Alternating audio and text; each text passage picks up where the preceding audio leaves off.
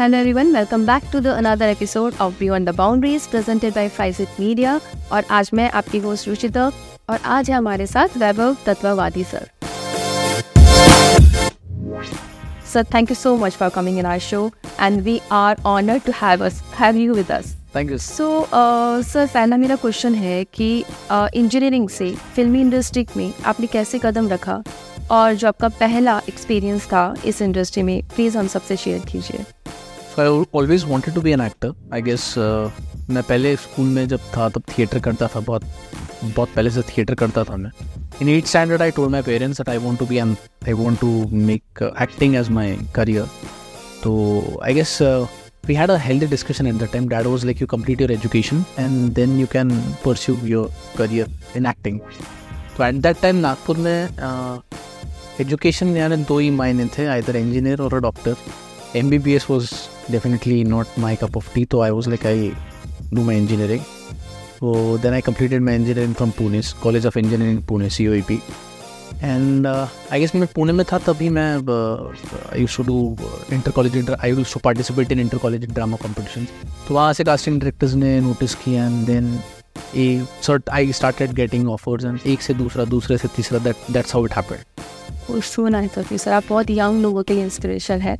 और uh, मैं ये भी कहना चाहती हूँ कि आप दोनों इंडस्ट्री में हैं मराठी में भी और बॉलीवुड में भी।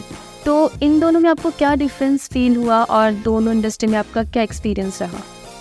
Honestly by god's grace i've worked with the best of uh, people in both the industries so uh, I'm, I'm, i consider myself uh, lucky.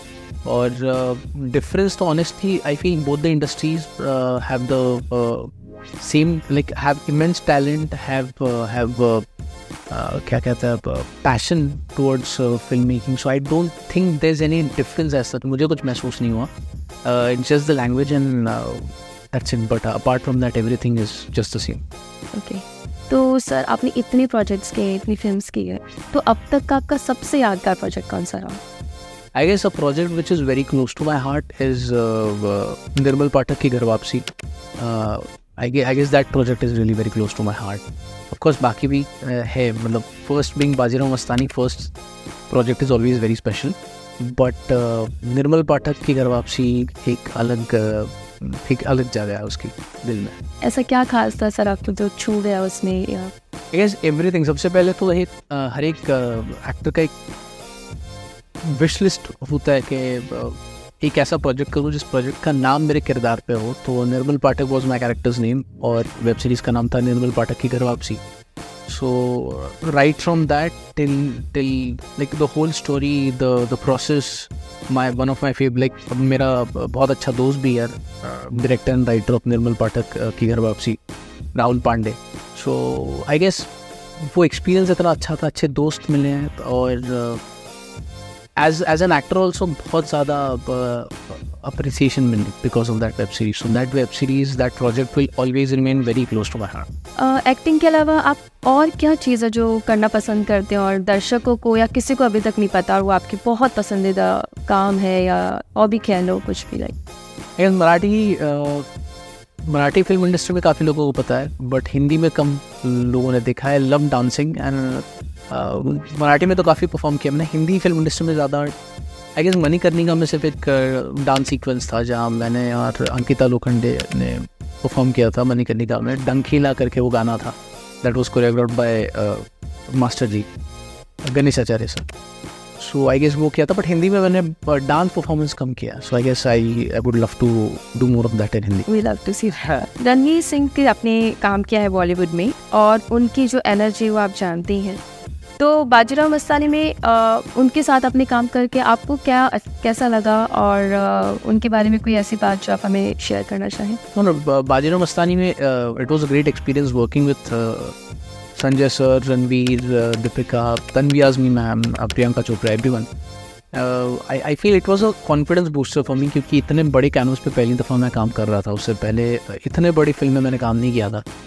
It was a great experience Ranveer का अगर मैं ज़िक्र करूँ तो जैसे आपने कहा कि द एनर्जी पर्सन इतनी ज़्यादा एनर्जी उनमें and I guess that energy it rubs on to you like and he is a very sweet person जब whenever is around there is not a single dull moment on set so working with him was a was a great experience. And Bajirao Mastani in general is really close to my heart because, जैसे मैंने कहा कि इतनी बड़ी film इतने बड़े canvas पर बनी हुई फ़िल्म जिसमें मैं like I was working for the first time in such a big film और उसकी वजह से मुझे अप्रिसिएशन बहुत मिली हिंदी फ़िल्म इंडस्ट्री में. ऑफ़ तो आपने बहुत अलग अलग कैरेक्टर्स किए हैं. तो हम जानना चाहते हैं कि अगर कोई कैरेक्टर आपको मिलता है तो आपको क्या तैयारी आप करते हो और उसमें डलना पूरी तरह से?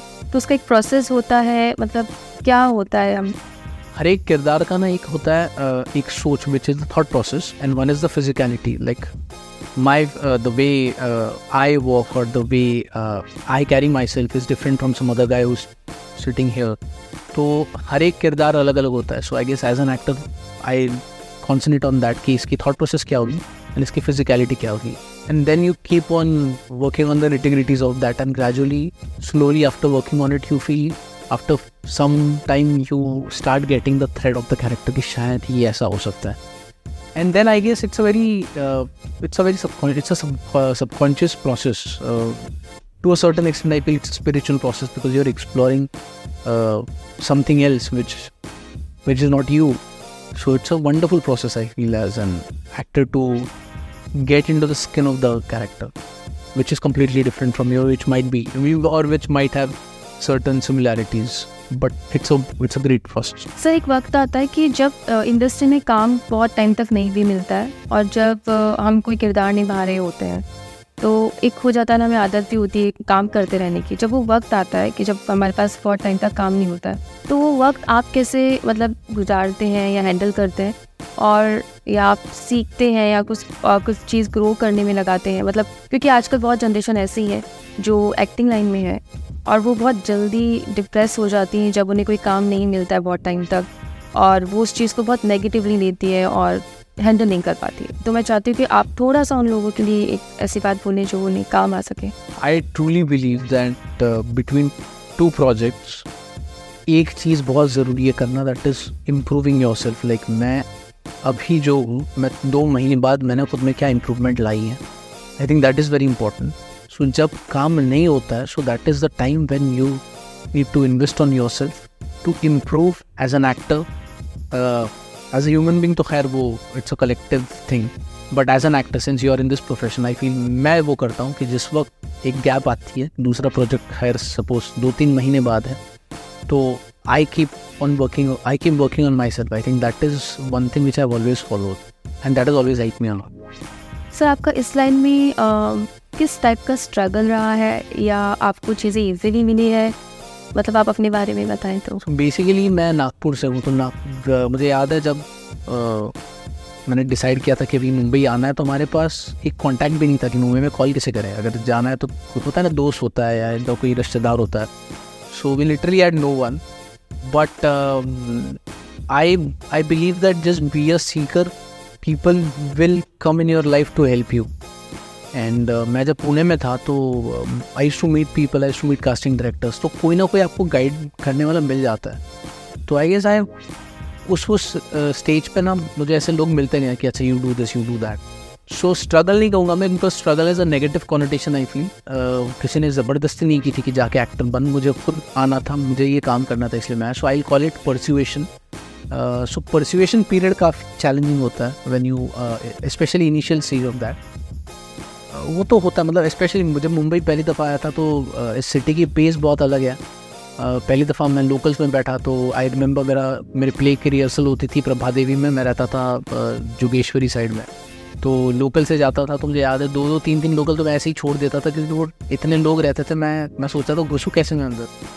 But I guess those those days teach you a lot I and gradually then you start getting work and then thing start following in phase but I guess हर एक फ़ेज़ होती है and you should not be depressed about it you take it as a challenge because आपको art से मोहब्बत है and that's why you are here and you want to do that so challenge जो है वो just take it in stride and go head तो sir आपका सबसे पहला काम क्या किया था? आपने ऐड किया था या डायरेक्ट लाइक फ़िल्म और?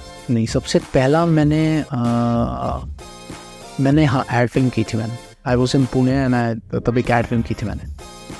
ओके okay, तो सर आपका कुछ हम बचपन की भी यादें पूछ लेते हैं कि आपकी कुछ ऐसी याद जो बचपन की हो और आप जब भी याद करते हैं तो आपके चेहरे पे मुस्कान आ जाती है। I guess I I had an ideal childhood कहते हैं ना वो था मेरा। Uh, मैं नागपुर से हूँ uh, सारा चाइल्डहुड मेरा I like I was brought up in Nagpur तो आजकल के जो बच्चे हैं, uh, जिनको नसीब नहीं होते बड़े बड़े ग्राउंड्स वो उस पर मैं मतलब हमें नसीब हुए थे।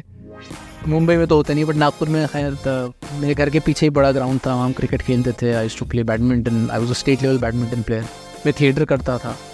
तो आई गेस वो आइडियल चाइल्डहुड होता है ना, जहाँ आप बहुत सारे आउटडोर एक्टिविटीज़ में इन्वॉल्व होते हैं। So that that's how it was and जब भी मैं बचपन की यादें आती है, जहन में तो हमेशा it brings a smile on my face I I had a very I had an amazing childhood so yeah ना चाइल्डहुड मतलब मेरे से like one word which comes to my mind when someone says childhood it's Nagpur because मैं twelfth तक नागपुर में ही था। So it was it was a great time I guess school भी घर से करीब थी। तो I had a gala time I I I can go on and on, but yes, if you ask me about child, uh, one memory is uh, the family time. I guess वो भी मैं miss करता हूँ क्योंकि mom dad Nagpur में रहता है मैं मुंबई में रहता हूँ। बट स्टिल दिवाली में हम एक साथ मिलते हैं। सो वो अब तक है। बचपन से जो थी कि दिवाली सब एक साथ ही uh, एक छत के नीचे रहने चाहिए दैट इज़ स्टिल दिस आपकी एक शायरी है जो बहुत वायरल हो रही है इंस्टाग्राम पे तो हम सब वो सुनना चाहते हैं। आपको अभी यही हमारे सामने। वो शायरी वो शेर ऐसा है कि जाम पे जाम पीने से क्या फ़ायदा? सुबह तक तो सारी उतर जाएगी। जाम पे जाम पीने से क्या फ़ायदा? सुबह तक तो सारी उतर जाएगी। हमने आपकी आँखों से पी है। खुदा की कसम उम्र सारी नशे में गुजर जाए। इतनी अच्छी शायरी बोलते हैं सर आप मुझे लगता है आप और भी डालेंगे ना तो वो भी डेफिनेटली वायरल होने वाली है। सर अ, अब आप अपने अपने अपकमिंग प्रोजेक्ट्स के बारे में कुछ बताना चाहेंगे? I am really excited for my next Hindi film जिसका नाम है a wedding story it's with Mukti Mohan and कुछ ही दिनों पहले उसकी एक स्पेशल स्क्रीनिंग थी and I was blown away by that I am really really really excited I guess by the end of this year वो release होगी theatres में. So yeah that is one film which I am really excited about okay sir, अब आपसे हमने बहुत serious questions कर लिए हैं। थोड़ा सा हम आपके साथ फन राउंड भी करना चाहते हैं। तो मैं आपको एक डायलॉग दूँगी और उसके साथ एक्सप्रेशन बताऊँगी कि उस डायलॉग को आपको उसी एक्सप्रेशन में बोलना है मतलब सैड एंग्री वटेवर इससे बड़ी सज़ा और क्या होगी कि जान भी निकाल ली और ज़िंदा भी छोड़ दिया। ये आपको हैप्पी में खुश होकर। इससे बड़ी सजा क्या होगी कि जान भी निकालती और ज़िंदा भी छोड़ दिया हाँ? सब एक बहुत इजी है आपके लिए भी इजी है। राखी मैम ने जो मूवी में बोला है। मेरे करण अर्जुन है पर उनकी तरह राखी मैम की तरह। मेरे करण अर्जुन आएँगे।